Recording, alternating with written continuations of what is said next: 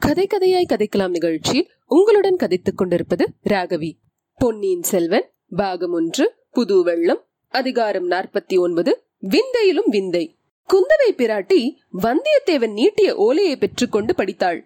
அதுவரையில் நெறிந்த புருவங்களுடன் சுருங்கி இருந்த அவள் முகம் இப்போது மலர்ந்து பிரகாசித்தது. வல்லவரையனை நிமிர்ந்து நோக்கி ஓலையை கொடுத்து விட்டீர். இனி என்ன செய்வதாக உத்தேசம்? என்று கேட்டாள் குந்தவை தேவி. தங்களிடம் ஓலையை கொடுத்தவுடன் என் வேலையும் முடிந்துவிட்டது. இனி நான் ஊருக்கு திரும்ப வேண்டியதுதான். உமது வேலை முடியவில்லை. இப்போதுதான் ஆரம்பமாகிறது. தாங்கள் சொல்லுவது ஒன்றும் விளங்கவில்லை தேவி. உம்மிடம் அந்தரங்கமான வேலை எதையும் நம்பி ஒப்புவிக்கலாம் என்று இதில் இளவரசர் எழுதியிருக்கிறாரே. அதன்படி நீர் நடந்து கொள்ளப் போவதில்லையா? இளவரசரை அவ்விதம் ஒப்புக்கொண்டு தான் வந்தேன். ஆனால் என்னை நம்பி முக்கியமான வேலை எதுவும் ஒப்புவிக்க வேண்டாம். தங்களை ரொம்பவும் கேட்டுக்கொள்கிறேன். உமது கோரிக்கை எனக்கு விளங்கவில்லை. ஒன்றை ஒப்புக்கொண்ட பிறகு பின்வாங்குவதுதான் வானர் குலத்தின் மரபா? பழம் பெருமையை பேசுவது வானர் குலத்து மரபு அன்று. ஒப்புக்கொண்டு பின்வாங்குவதும் வானர் குலத்து மரபு அன்று. பின்னர் ஏன் தயக்கம்? பெண் குலத்தின் பேரில் கொண்ட வெறுப்பா? அல்லது என்னை கண்டால் பிடிக்கவில்லையா? என்று இளவரசி கூறி இளநகை புரிந்தாள். ஆஹா இது என்ன கேள்வி? கடலுக்கு சந்திரனை பிடிக்காமல் போகுமா? பிடிக்கவில்லை என்றால் ஆயிரம் அலைகளையும் நீட்டி பூரண சந்திரனை ஏன் தாவி பிடிக்க முயல்கிறது? நீல வானத்துக்கு பூமாதேவியை பிடிக்கவில்லை என்று யார் சொல்லுவார்கள்? பிடிக்காது போனால் இரவெல்லாம் ஆயிரம் ஆயிரம் நட்சத்திர கண்களினால் இந்த பூமியை உற்று உற்று பார்த்து ஏன் பூரித்துக் கொண்டிருக்கிறது? மேகத்துக்கு மின்னலை பிடிக்காதிருக்குமா? பிடிக்கவில்லை என்றால் தன்னை பிளந்து கொண்டு பாய்ந்தோடும் மின்னலை அப்படி ஏன் இருகத் தழுவி மார்போடு அணைத்துக் கொள்கிறது. வண்டுக்கு மலர் பிடிப்பதில்லை என்பது உண்டா? அங்கனமானால் ஏன் ஓயாமல் மலரைச் சுற்றி வட்டமிட்டு மதிமயங்கி விழுகிறது? விட்டில் பூச்சிக்கு விளக்கை பிடிக்கவில்லை என்றால் யாரேனும் நம்புவார்களா? அவ்வாறெனில் ஏன் அந்த விளக்கின் ஒளியில் விழுந்து உயிரை விடுகிறது? தேவி நல்ல கேள்வி கேட்டீர். தங்களை எனக்கு பிடிக்கவில்லை என்றால் தங்கள் கடைக்கண் பார்வை என்னை ஏன் இப்படி திகைக்க வைக்கிறது? தங்கள் இதழ்களின் ஓரத்தில் விளையாடும் இளநகை என்னை ஏன் இவ்விதம் சித்த பிரம்மை கொள்ள செய்கிறது? இவ்வளவு எண்ணங்களும் வந்தியத்தேவனுடைய உள்ளத்தில் தோன்றின. ஆனால் நாவினால் சொல்லக்கூடவில்லை. ஐயா என்னுடைய கேள்விக்கு மறுமொழி சொல்லவில்லையே. வானர் குலத்தில் பிறந்த வீரபுருஷன் கேவலம் ஒரு பெண்ணின் ஏவலை செய்வதா என்று தயக்கமா? இளவரசர் உம்மிடம் இந்த ஓலையை கொடுத்தபோது இதில் எழுதியிருப்பதை சொல்லவில்லையா? என்று இளவரசி மீண்டும் வினவினாள். தேவி இளவரசர் விருப்பத்தை நன்கு தெரிந்து கொண்டுதான் புறப்பட்டு வந்தேன். ஆனால் நல்ல வேளையில் என் யாத்திரையை தொடங்கவில்லை என தோன்றுகிறது. ஆகையால் வழியெல்லாம் விரோதிகளை சம்பாதித்துக் கொண்டு வந்தேன். உற்ற நண்பனையும் பகைவன் ஆக்கிக் கொண்டேன். நாலாபுரத்திலும் பகைவர்கள் என்னை தேடிக் கொண்டிருக்கிறார்கள். இந்த நிலையில் தாங்கள் இடும் பணியை நான் நிறைவேற்றுவதாக எப்படி உறுதி சொல்ல முடியும்? இதனால் தான் தயங்குகிறேன். என்னால் தங்கள் காரியம் கெட்டு போக கூடாதல்லவா என்று சொன்னான் வல்லவரையன். யார் யார் அந்த பகைவர்கள்? எனக்கு தெரிவிக்கலாமா? என்று குந்தவை கவலை துணித்த குரலில் கேட்டாள். பழுவேட்டரையர்கள் என்னை வேட்டையாடி பிடிக்க நாலாபுரமும் ஆட்களை ஏவி இருக்கிறார்கள் என் உயிர் நண்பனாயிருந்த கந்தன்மாறன் நான் அவனை முதுகில் குத்தி கொல்ல முயன்றதாக எண்ணிக்கொண்டிருக்கிறான் ஆழ்வார்க்கடியான் என்னும் வீர வைஷ்ணவ வேஷதாரி ஒருவன் என்னை தொடர்ந்து கொண்டிருக்கிறான். பழுவூர் இளையராணி நந்தினி தேவி என் மீது ஒரு மந்திரவாதியை ஏவி விட்டிருக்கிறாள். எந்த நிமிஷத்தில் நான் யாரிடம் அகப்பட்டுக் கொள்வேனோ தெரியாது. வெள்ளத்திலிருந்து கரையேறி தப்பிய அன்றிரவு மந்திரவாதியுடன் நேர்ந்த அனுபவம் வந்தியத்தேவனுக்கு நினைவு வந்தது. பகலில் பிரயாணம் செய்தவன் அபாயத்தை எண்ணி மூங்கில் காடுகளிலும் வாழைத் தோப்புகளிலும் அவன் பொழுது போக்கினான் இரவில் நதிக்கரையோடு நடந்து சென்றான். வெகு தூரம் நடந்து களைத்து இரவு மூன்றாம் ஜாமத்தில் ஒரு பாழடைந்த பழைய மண்டபத்தை அடைந்தான். வெளியில் நிலா மதியம் பட்டப்பகல் பகல் போல பிரகாசித்துக் கொண்டிருந்தது. மண்டபத்துக்குள்ளேயும் சிறிது தூரம் நிலா வெளிச்சம் புகுந்து பிரகாசப்படுத்திக் கொண்டிருந்தது. வெளிச்சமாய் இருந்த பகுதியை கடந்து இருளடைந்த பகுதிக்கு சென்று வந்தியத்தேவன் படுத்துக் கொண்டான். கண்ணை சுழற்றி கொண்டு தூக்கம் வந்த சமயத்தில் வெகு சமீபத்திலிருந்து ஆந்தையின் அகோரமான குரல் வந்தது. பழுவூர் இளையராணியுடன் லதா மண்டபத்தில் பேசிக் கொண்டிருந்த போது அதே மாதிரி ஆந்தை குரல் கேட்டது அவன் நினைவுக்கு வந்து திடுக்கிட்டு எழுந்தான். உள்ளே இருட்டின் பகுதியிலிருந்து ஒரு சிறிய ஒளி பொட்டுக்கள் அவனை உற்று நோக்கின. வெளியிலே போய்விடலாம் என்று எண்ணி இரண்டு அடி நடந்தான். வெளியிலிருந்து யாரோ உள்ளே வரும் காலடி சத்தம் கேட்டது. இடிந்து விழுந்து கரடமுரடாய் இருந்த தூண் ஒன்றை பிடித்துக்கொண்டு அதன் மறைவில் நின்றான். வெளியிலிருந்து வந்தவன் முகம் நிலா வெளிச்சத்தில் கொஞ்சம் தெரிந்தது. பழுவூர் ராணியை பார்க்க வந்த மந்திரவாதி தான் அவன் என்பதை தெரிந்து கொண்டான். மந்திரவாதி அந்த தூணை நோக்கியே வந்தான். தான் அவ்விடம் மறைந்திருப்பது அவனுக்கு தெரியாது என்றும் தன்னை கவனியாமல் மண்டபத்துக்குள்ளே போய்விடுவான் என்று வந்தியத்தேவன் நினைத்தான். ஆனால் தூணின் அருகில் வரும் வரையில் மெல்ல மெல்ல பூனை போல் நடந்து வந்த மந்திரவாதி திடீரென்று கோரமான குரலில் ஒரு கூச்சல் போட்டுக்கொண்டு வந்தியத்தேவனுடைய கழுத்தை ஒரு கையினால் பிடித்து நெரித்தான். எடு அந்த பனை லட்சணை மோதிரத்தை கொடு. கொடுக்காவிட்டால் உன் கழுத்தை நெரித்து கொன்று விடுவேன். என்று கத்தினான். வந்தியத்தேவனுடைய கழுத்து முறிந்து விடும் போல் இருந்தது. அவனுடைய விழிகள் பிதுங்கி வெளிவந்து விடும் போல் இருந்தது. மூச்சு திணறியது. எனினும் மனத்தை திடப்படுத்திக் கொண்டான். அந்த பழைய தூணை ஒரு கையினால் அழுத்திக் கொண்டு ஒரு காலை தூக்கி பூரண பலத்தையும் பிரயோகித்து ஒரு உதை விட்டான். மந்திரவாதி ஓலமிட்டுக் கொண்டு கீழே விழுந்தான்.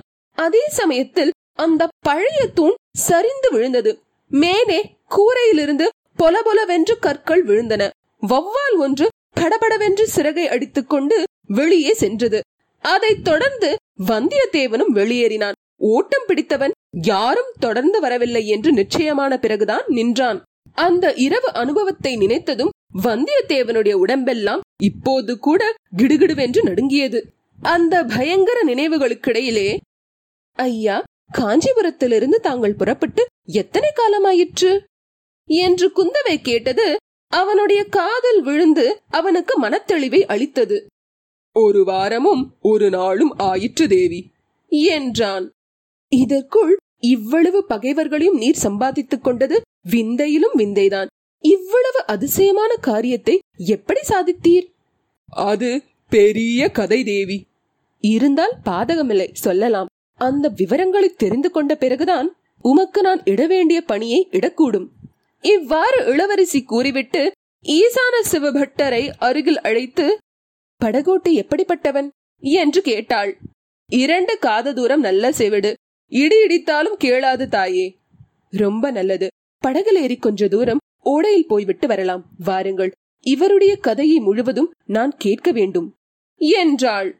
வல்லவரையன் புலகாங்கிதம் அடைந்தான். சோழக்குலத்து திருமகளோடு ஒரு படகில் செல்லும் பாக்கியம் எளிதில் கிட்டுவதா? அதை பெறுவதற்கு ஏழு ஜென்மங்களில் தவம் செய்திருக்க வேண்டுமா? படகில் ஏறிய பிறகு எவ்வளவு தூரம் முடியுமோ அவ்வளவு தூரம் கதையை நீட்டி வளர்த்தி சொல்ல வேண்டும். சுருக்கமாக முடித்துவிடக் கூடாது. அவசரம் என்ன? அரிதில் பெற்ற பாக்கியத்தை எளிதில் கை நழுவ விட்டு விடலாமா வந்தியத்தேவனுக்கு அவசரமில்லைதான். ஆனால் படகு ஓடையில் நகர்ந்து அவன் கடம்பூர் சம்புவரையர் மாளிகையில் நடந்ததைச் சொல்லத் தொடங்கியது முதல் குந்தவைக்கு வினாடிக்கு வினாடி அவசரமும் பரபரப்பும் அதிகமாகி வந்தன. மேலே என்ன? அப்புறம் என்ன? என்று கேட்டு துரிதப்படுத்தி வந்தாள்.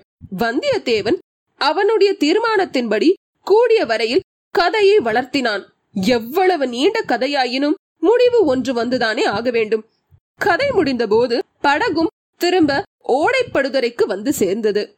படகிலிருந்து அவர்கள் இறங்கி பூங்காவுக்குள் வந்தபோது அரண்மனையில் இன்னும் குறவை கூத்து நடந்து கொண்டிருப்பதற்கு அறிகுறியாக இசைக்கருவிகளும் தண்டை சிலம்புகளும் ஒலித்தன.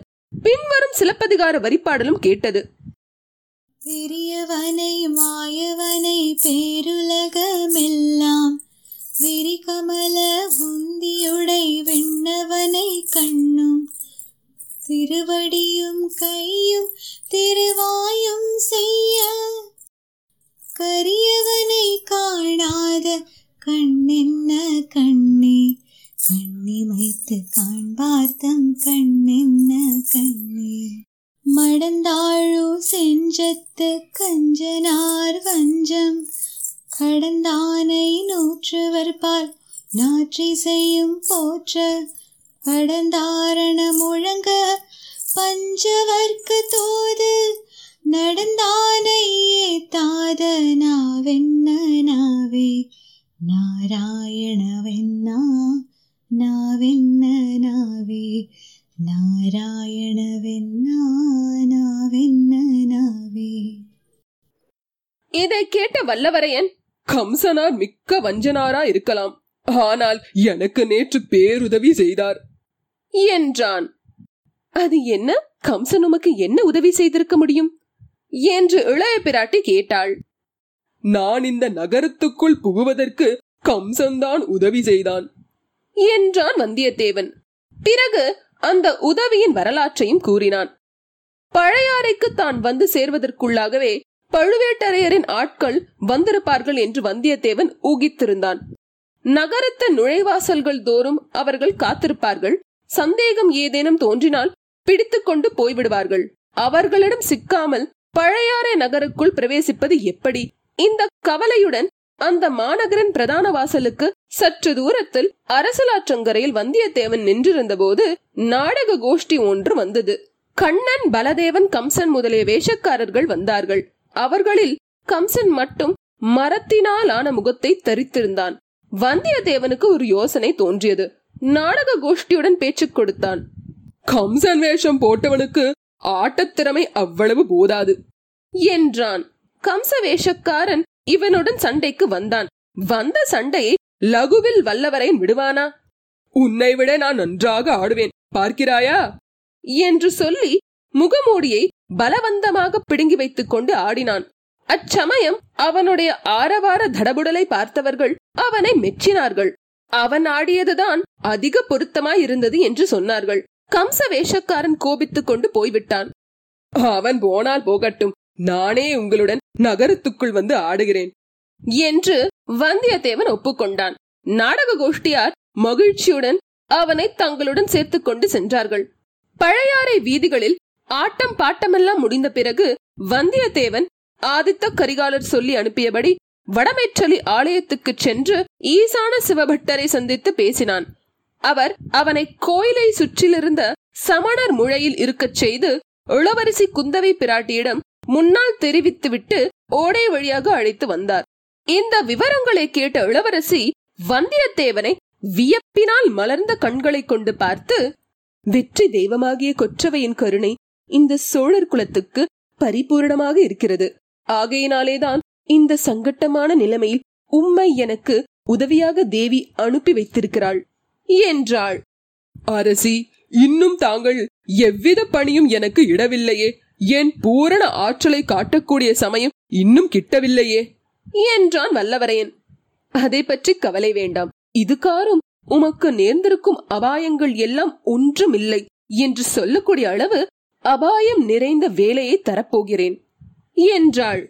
வந்தியத்தேவன் உள்ளம் பொங்கி உடல் பூரித்து நின்றான். அந்த பெண்ணரசி இடும் பணியை நிறைவேற்றுவதற்காக ஏழு கடல்களை கடந்து செல்லவும் ஆயிரம் சிங்கங்களுடன் ஆயுதம் இன்றி போர் புரியவும் மேரு பர்வதத்தின் உச்சியில் ஏறி விண்மீன்களை கையினால் பறித்து எடுத்துக் கொண்டு வரவும் அவன் சித்தமானான். அரண்மனை நந்தவனத்தின் மத்தியில் பளிங்கினால் ஆன வசந்த மண்டபம் ஒன்று இருந்தது. அதை நோக்கி குந்தவை நடந்தாள். பட்டரும் வந்தியத்தேவனும் இளவரசியை தொடர்ந்து சென்றார்கள். மண்டபத்துக்குள் இருந்த மணிமாடம் ஒன்றிலிருந்து குந்தவை ஒரு சிறிய பனை ஓலை துணுக்கையும் தங்கப்பிடி அமைந்த எழுத்தாணியையும் எடுத்தாள். ஓலை துணுக்கில் எழுத்தாணியினால் பின்வருமாறு எழுதினாள். பொன்னியின் செல்வ இந்த ஓலை கண்டதும் உடனே புறப்பட்டு வரவும். விவரங்கள் இது கொண்டு வருகிறவர் சொல்லுவார். இவரை பூரணமாக நம்பலாம். இவ்விதம் எழுதி அடியில் ஆத்தி இலை போன்ற சிறிய சித்திரம் ஒன்று வரைந்தாள். ஓலையை வந்தியத்தேவன் கையில் கொடுப்பதற்காக நீட்டியவாறு சிறிதும் தாமதியாமல் இந்த ஓலை எடுத்துக்கொண்டு ஈழ நாட்டுக்கு செல்ல வேண்டும். இளவரசர் அருள்மொழிவர்மரிடம் கொடுத்து அவரை கையோடு அழைத்து வர வேண்டும். என்றாள். வந்தியத்தேவன் ஆனந்தத்தின் அலைகளினால் மோதப்பட்டு தத்தளித்தான். நெடுநாளாக அவன் கொண்டிருந்த மனோரதங்கள் இரண்டில் ஒன்று நிறைவேறிவிட்டது. சோழர் குலத்து விளக்கான இளைய பிராட்டியை சந்தித்தாகிவிட்டது. அவர் மூலமாகவே இரண்டாவது மனோரதமும் நிறைவேறப் போகிறது. இளவரசர் அருள்மொழிவர்மரை சந்திக்கும் பேரு கிடைக்கப் போகிறது. தேவி என் மனத்துக்கு உகந்த பணியையே தருகிறீர்கள். ஓலையை எடுத்துக்கொண்டு இப்போதே புறப்படுகிறேன். என்று சொல்லி ஓலையை பெற்றுக் கொள்வதற்காக வலக்கரத்தை நீட்டினான். குந்தவை ஓலையை அவனிடம் கொடுத்தபோது காந்தள் மலரையொத்த அவளுடைய விரல்கள் வந்தியத்தேவனுடைய அதிர்ஷ்ட கையை தொட்டன. அவனுடைய மெய் சிலிர்ந்தது.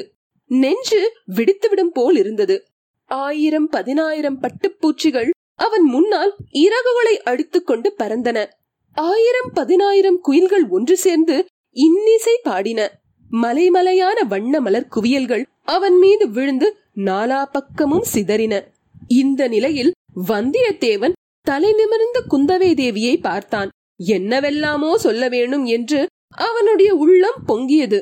ஆனால் அதை சொல்லும் சக்தி உயிரற்ற வெறும் வார்த்தைகளுக்கு ஏது? சொல்ல வேண்டியதையெல்லாம் அவனுடைய கண்களே சொல்லின. அச்சமயம் வந்தியத்தேவனுடைய கண்கள் புனைந்துரைத்த கவிதைகளுக்கிணையான காதற் கவிதைகளை காளிதாசனும் புனைந்ததில்லை. முத்தொள்ளாயிரம் இயற்றிய பழந்தமிழ் கவிஞர்களும் இயற்றியதில்லை என்றால் வேறு என்ன சொல்ல வேண்டும்? வசந்த மண்டபத்துக்கு வெளியில் எங்கேயோ சற்று தூரத்தில் காய்ந்த இலை சருகுகள் சலசலவென்று சப்தித்தன. ஈசான சிவபட்டர் தம் குரலை கனைத்துக் கொண்டார். வந்தியத்தேவன் இந்த உலகத்துக்கு வந்து சேர்ந்தான். இந்த அதிகாரத்தில் வந்த பாடலை பாடியது லாவண்யா ராமச்சந்திரன். அதிகாரம் நாற்பத்தி ஒன்பது முற்றிற்று.